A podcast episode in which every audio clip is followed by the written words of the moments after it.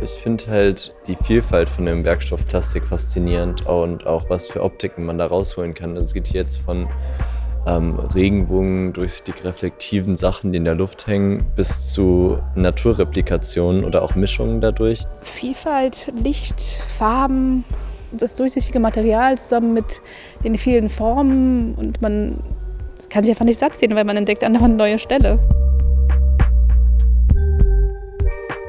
Und herzlich willkommen zum Podcast der Schönkunsthalle Frankfurt. Mein Name ist Anja Krieger und ich berichte seit vielen Jahren über die Folgen von Plastik für die Umwelt. In den nächsten drei Folgen des Schön Podcasts führe ich euch durch diese Plastikwelt. Eine Welt voller unglaublicher Möglichkeiten, aber auch problematischer Nebenwirkungen. Wir werden mit WissenschaftlerInnen sprechen, die das winzige Mikroplastik in der Umwelt erforschen. Und mit Menschen, die an Lösungen gegen die Plastikverschmutzung arbeiten. In der ersten Folge besuchen wir aber erstmal die Plastic World. Das ist der Titel der Ausstellung in der Schürn, die die Geschichte von Plastik in der Kunst beleuchtet. Martina Weinhardt hat diese Ausstellung kuratiert und sich intensiv mit der Rolle und Verwendung von Plastik als Material in der Kunst beschäftigt. Von der Popkultur über das Space Age bis zu den ökokritischen Positionen der jüngsten Zeit. Beim gemeinsamen Ausstellungsbesuch sprechen wir über zentrale Werke und Besonderheiten der Kunstgeschichte mit Plastik. Richtig los geht es Mitte des 20. Jahrhunderts, als immer mehr Plastik produziert wird und im Alltag auftaucht.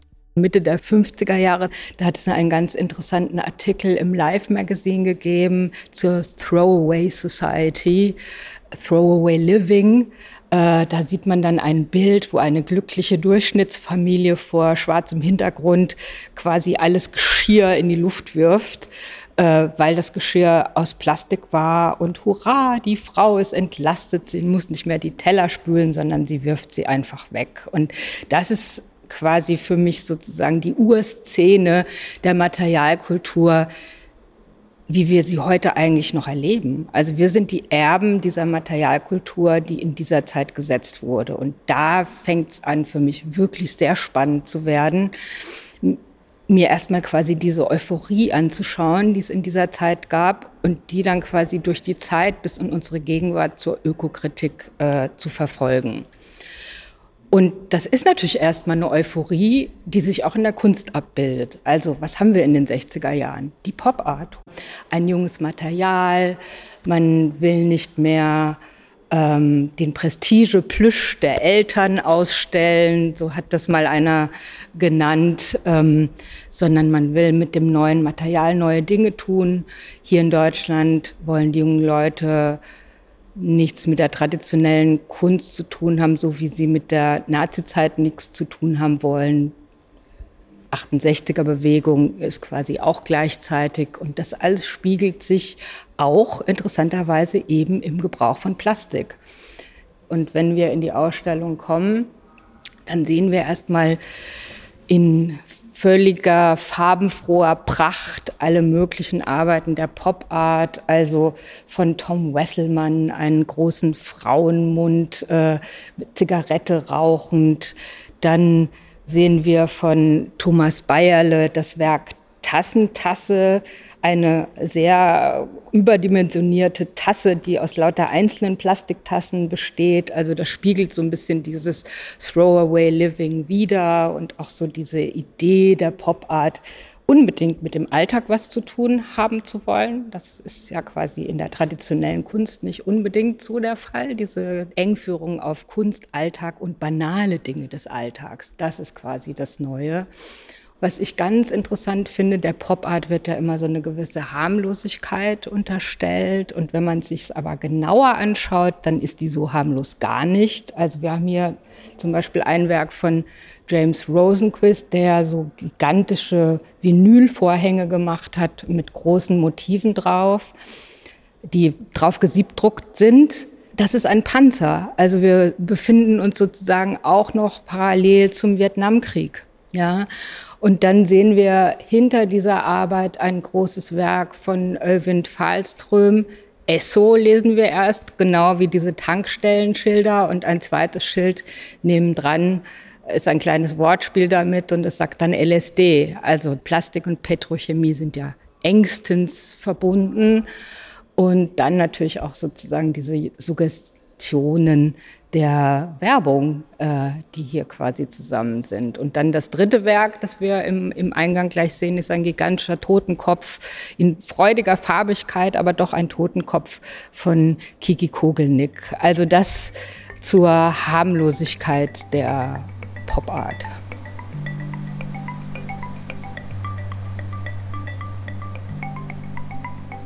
Wir befinden uns in einem Aquarium aus Plastik und Luft.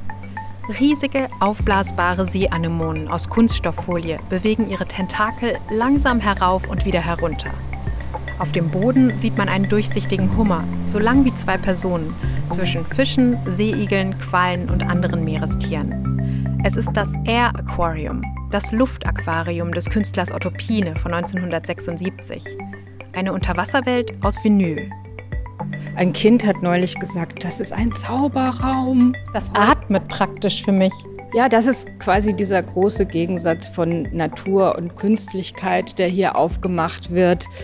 Und das ist ja ein Thema, was uns in unserer heutigen, vor allem westlichen Konsum- und Industriegesellschaft einfach ganz stark begleitet. Und ähm, während man das vielleicht 1976 noch mit einer gewissen Unschuld betrachtet hat, fällt es einem heute fast schwer, diesen Blick zu behalten, wenn wir gleichzeitig von der Vermüllung der Meere wissen. Wir wissen von den Plastikfunden in der Tiefsee an Orten, wo noch kein Mensch jemals war, aber das Plastik ist uns schon vorausgegangen.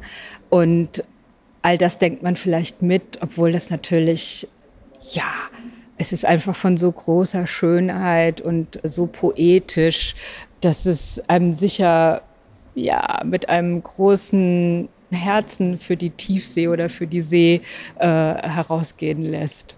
Mhm, das ist auch so verspielt. Das ist aber kein Original, oder? Nein, das ist tatsächlich eine Reproduktion, die eigens für diese Ausstellung hergestellt wurde. Wir haben daran sehr lange gearbeitet, über zwei Jahre. Das heißt, dieses Werk von 1976 existierte nur noch in einer Kiste in Massachusetts. Die wurde dann aufgemacht und die Sachen wurden angeguckt. Und wenn man sich das vorstellt, Vinyl von 1976, kann man sich vorstellen, wenn man vielleicht einen Ball, den man im Schwimmbad benutzt hat, ähm, lange nicht gesehen hat und in der letzten Ecke des Hauses sucht, wie das ungefähr aussieht. Das heißt, es war natürlich so nicht mehr zu benutzen. Und das gilt für viele Kunststoffwerke der Frühzeit. Die Kunststoffe wurden natürlich weiterentwickelt und die in den 60er Jahren oder auch in den 70er Jahren noch, die waren nicht so haltbar. Und dann kommt noch dazu, dass bestimmte Kunststoffe weniger haltbar sind als andere. Äh, das heißt, wenn man so ein Kunstwerk am Leben erhalten will, dann geht das nur, indem man es reproduziert.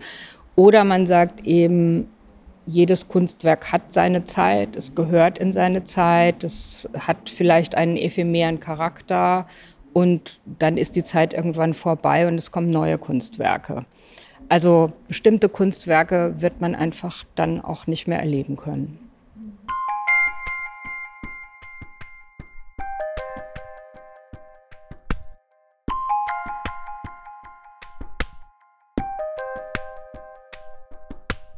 Grüne Palmenblätter, rissige Baumstämme und eine braune Kokosnuss.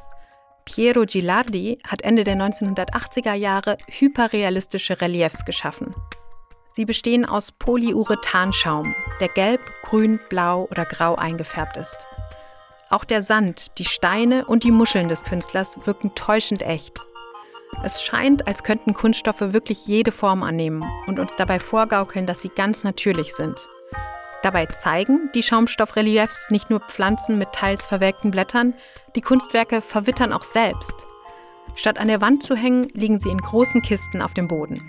Piero Gilardi gehört ähm, ins Umfeld der italienischen Arte Povera, ähm, hörte als Künstler aber interessanterweise auch ab einem gewissen Zeitpunkt auf zu arbeiten, um nur noch Umweltaktivist zu sein.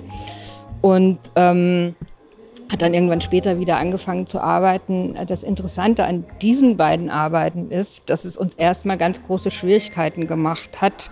Also die sind hier zum Aufbau angekommen und äh, die Kurierin aus Brüssel kam mit und dann haben wir ungefähr eine Stunde darüber diskutiert, wie wir diese Arbeit jetzt aus der Kiste bekommen könnten. Polyurethanschaum ist ein sehr, sehr ähm, fragiles Material. Das heißt, noch vor sechs Jahren hing diese Arbeit noch an der Wand und uns wurde im Vorfeld schon gesagt, dass das nicht mehr möglich ist, dass man die nur noch quasi liegend zeigen kann. Und ja, wir haben dann uns letztlich dazu entschieden, diese Arbeit in der Transportkiste zu zeigen, um sie einfach nicht größer zu gefährden, weil wir äh, die Idee hatten, dass wenn irgendjemand in dieses Werk auch nur mit dem Finger reingreifen würde, dass er wahrscheinlich unten wieder rauskommt.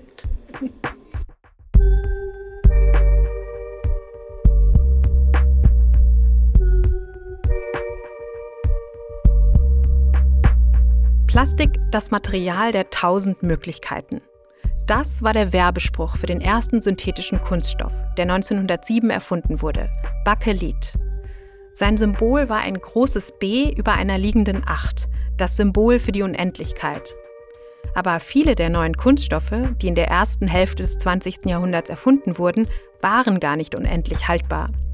Erst als neue Chemikalien ins Plastik gemischt wurden, änderte sich das langsam.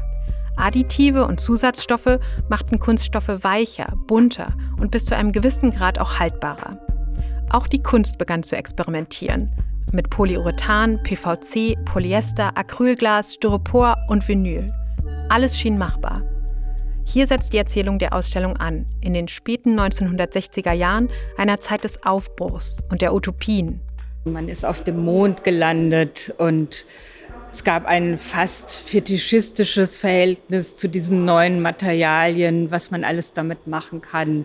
Es gab Helme, die aussahen wie Astronautenhelme und äh, gigantische Bubbles, die in Performances durch Basel, Kassel oder andere Städte äh, gerollt, getragen wurden. Es gab einfach Ideen, wie man mit dem städtischen Raum anders umgehen kann auf der Schnittstelle zwischen Architektur, Performance und bildender Kunst, wie zum Beispiel von Buckminster Fuller, der ein Plakat entworfen hat, worauf steht Save Our Planet. Interessanterweise sieht man da die äh, Halbinsel von New York, also Manhattan, und über Manhattan ist eine gigantische Plastikbubble, und die sollte Manhattan vor schlechter Luft retten. Also während wir eben heutzutage Plastik als Umweltproblem sehen, hat man damals darüber nachgedacht, wie Plastik die Lösung unseres Umweltproblems sein könnte. Sehr spannend finde ich dieses Kunstwerk hier. Das ist so ein großer, in so einem Korallenrot gefärbter, ähm, ein Riesentropfen, der sich so auf dem Boden ausbreitet. Ja, das sind die so, sogenannten Expansion, Expansionen, Expansion von César, einem französischen Künstler, der ähm, auch zum Nouveau Realisme gehört. Und der hat was ganz Interessantes gemacht. Der hat sich dafür interessiert, dass das Material sozusagen so ein Eigenleben hat. Und Polyurethanschaum ist ja so ähnlich wie Bauschaum. Das heißt, den lässt man einmal aus der Box und dann verbreitet er sich und man kann als Künstler oder als Künstlerin nur noch sehr schwer dirigieren, ähm, was dieses Material macht. Das führt quasi so dieses Eigenleben der Materialität vor. Und das hat César genutzt, indem er ganze Performances mit diesem Polyurethanschaum gemacht hat vor riesigem Publikum, zum Beispiel bei der Triennale in Mailand oder beim äh, Jubiläum äh, der Gründung des Nouveau Realisme. Und manchmal wurden diese Gebilde, die dann entstanden sind, zerschnitten und das Publikum konnte einen Teil dieses Schaums dann mit nach Hause nehmen. Andere Werke hat er quasi auch im Atelier gegossen. So kommen diese gigantischen, ja, ich würde eher sagen, Fladen äh, zustande. Und ähm, die sind dann auch noch mal mehrmals lackiert worden damit sie quasi haltbar gemacht werden. Wenn man das Werk von unten quasi anschauen würde, wo es nicht mehr lackiert ist, dann hat es natürlich nicht diese glatte Oberfläche, sondern da hat dann auch der Alterungsprozess schon stattgefunden und eingesetzt. Interessant. Also dieses lebendige Plastik dann eigentlich in dem Moment, das dann erstarrt. Mhm.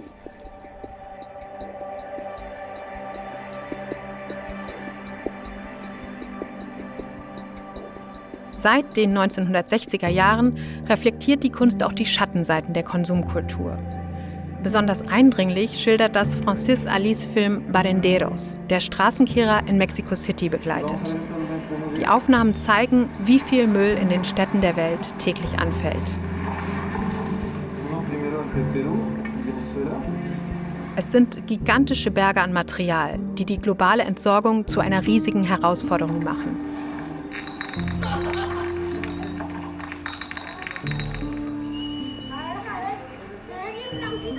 Monumental sind auch die Installationen von Pascal Martin Taillou aus Kamerun, der heute in Belgien lebt.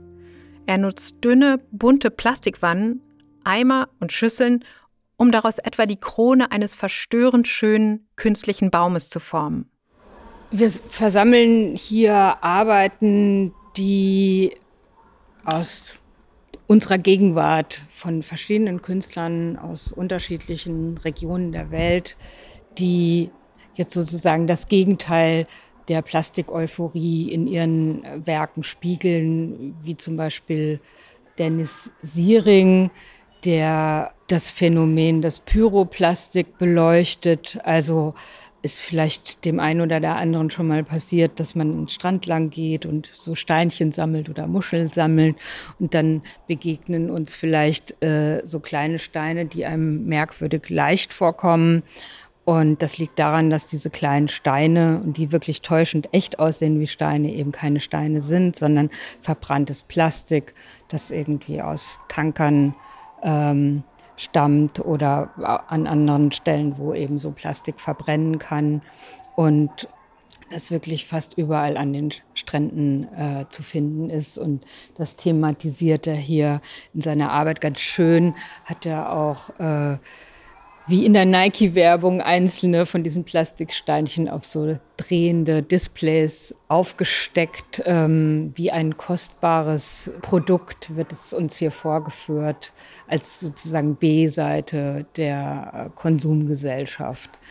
Ein bisschen Hoffnung äh, gibt vielleicht die Arbeit äh, von Tue Greenford, einem dänischen Künstler, der eine Entdeckung aufnimmt, nämlich dass von der Yale University im Amazonasgebiet ein Pilz gefunden wurde, der in der Lage ist, Plastik zu verstoffwechseln. Und das thematisiert er in seiner Arbeit. Ich bin immer so ein bisschen skeptisch, wie weit das dann tatsächlich Hoffnung gibt, weil wir wissen ja noch gar nicht, zu was dieser Pilz dann dieses Plastik verstoffwechselt und ob wir dann damit besser zurechtkommen als jetzt mit dem Mikroplastik, was tatsächlich überall ist, in unserem Körper, in der See, ähm, in der Stadt, der Reifenabrieb, äh, in der Luft, im Schlafzimmer. Und so ein bisschen Ironie steckt in dem Kunstwerk ja auch. Ne? Also wir sehen da diese großen Blöcke aus Kunststoff und dann wachsen da diese Pilze raus, aber die sind ja auch selber aus Kunststoff gemacht. Ne? Also so ein bisschen Zweifel hat er da ja schon auch eingebaut. Naja, Zweifel vielleicht nicht. Also er bewegt sich in dieser Materialität des Plastiks. Also ähm, diese Pilze wachsen auf großen Styroporblöcken, die er auf einer benachbarten Baustelle gefunden hat. Und die Pilze selbst sind äh, 3D-Druck. Also ich habe ihn vorher gefragt, das sind aber jetzt nicht die Pilze tatsächlich. äh, das hätte mir dann doch große Sorgen bereitet, einen Pilz, der Plastik verstoffwechselt, in eine Ausstellung zu bringen, die nur aus Plastik besteht. Also das ist quasi die Reproduktion ähm, eines solchen Pilzes.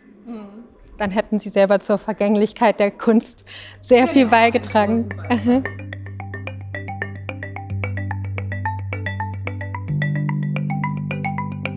Manche hoffen, dass uns die Technik rettet, andere die Natur. Das ist auch beim Plastik so. Wäre es nicht schön, wenn die Evolution uns aus der Patsche hilft? Leider braucht sie oft ziemlich lange. Und wenn wir Menschen nachhelfen und die Welt gestalten, ob biologisch oder technisch, dann hat das meistens Nebenwirkungen. Trotzdem, Plastik ist ein unglaublich vielseitiges Chamäleon und manchmal einfach wunderschön. Die Künstlerin Bertha Fischer hat es zu riesigen, transparenten Figuren geformt. Man kann sich der Schönheit dieser zarten, bunten Formen kaum entziehen.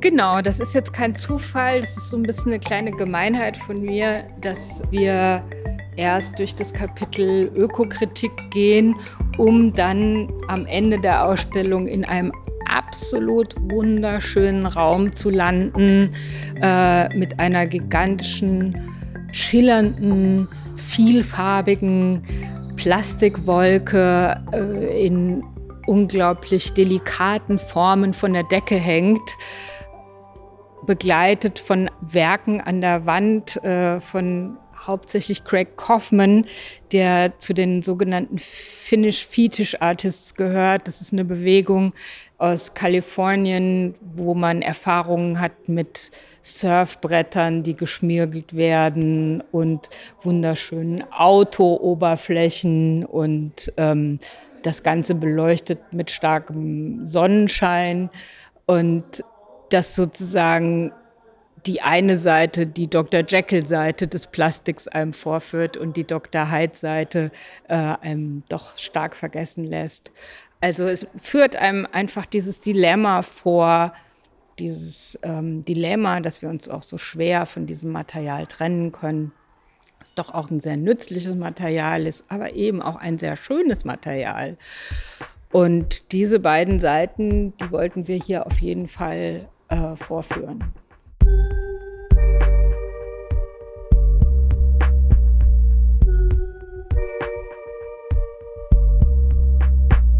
Plastik hat die Kunst beflügelt, genauso wie das Design und die Architektur. Es ist das Material unserer Gegenwart und umgibt uns überall im Alltag. Welche Welt haben wir mit Kunststoffen geschaffen und wie gehen wir in Zukunft mit diesem Material und seinen Vor- und Nachteilen um? In der nächsten Folge sprechen wir mit WissenschaftlerInnen, die die Auswirkungen von Plastik und Chemikalien erforschen. Wir würden uns freuen, wenn ihr dann wieder dabei seid. Dieser Podcast ist eine Produktion der Schönkunsthalle Frankfurt. In dieser Folge sprachen wir mit Martina Weinhardt, der Kuratorin der Ausstellung Plastic World, zu sehen bis zum 1. Oktober 2023 in der Schirn. Weitere Informationen auf www.schirn.de. Wenn euch der Podcast gefallen hat, teilt ihn mit euren Freundinnen und Freunden. Alle Links findet ihr in der Beschreibung dieser Folge.